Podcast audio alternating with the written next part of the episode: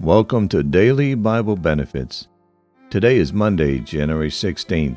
On this day in 1945, Adolf Hitler takes to his underground bunker where he remains 105 days until he dies by suicide. Today on the broadcast, I'll be talking about confidence in God when others don't. Joshua and Caleb had confidence in God when others did not. Numbers chapter 14, verses 1 through 10. And all the congregation lifted up their voice and cried, and the people wept that night.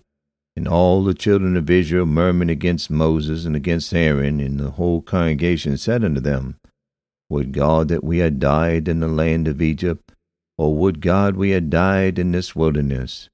And wherefore hath the Lord brought us unto this land, to fall by the sword? That our wives and our children should be a prey?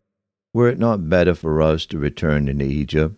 And they said one to another, Let us make a captain, let us return into Egypt.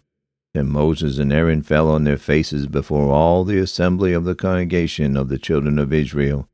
And Joshua the son of Nun, and Caleb the son of Jephunneh, which were of them that searched the land, rent their clothes, and they spake unto all the company of the children of Israel, saying, The land which we passed through to search it is exceeding good land.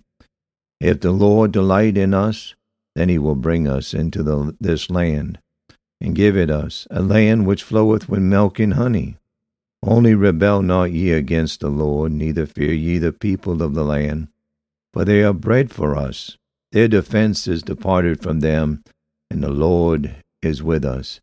Fear them not, but all the congregation bade stone them with stones, and the glory of the Lord appeared in the tabernacle of the congregation before all the children of Israel. The twelve, including Joshua and Caleb, traveled the length of Canaan and returned with a divided report. The land was rich and fertile, they said, but the majority argued it could not be taken because of the superior might of its citizens.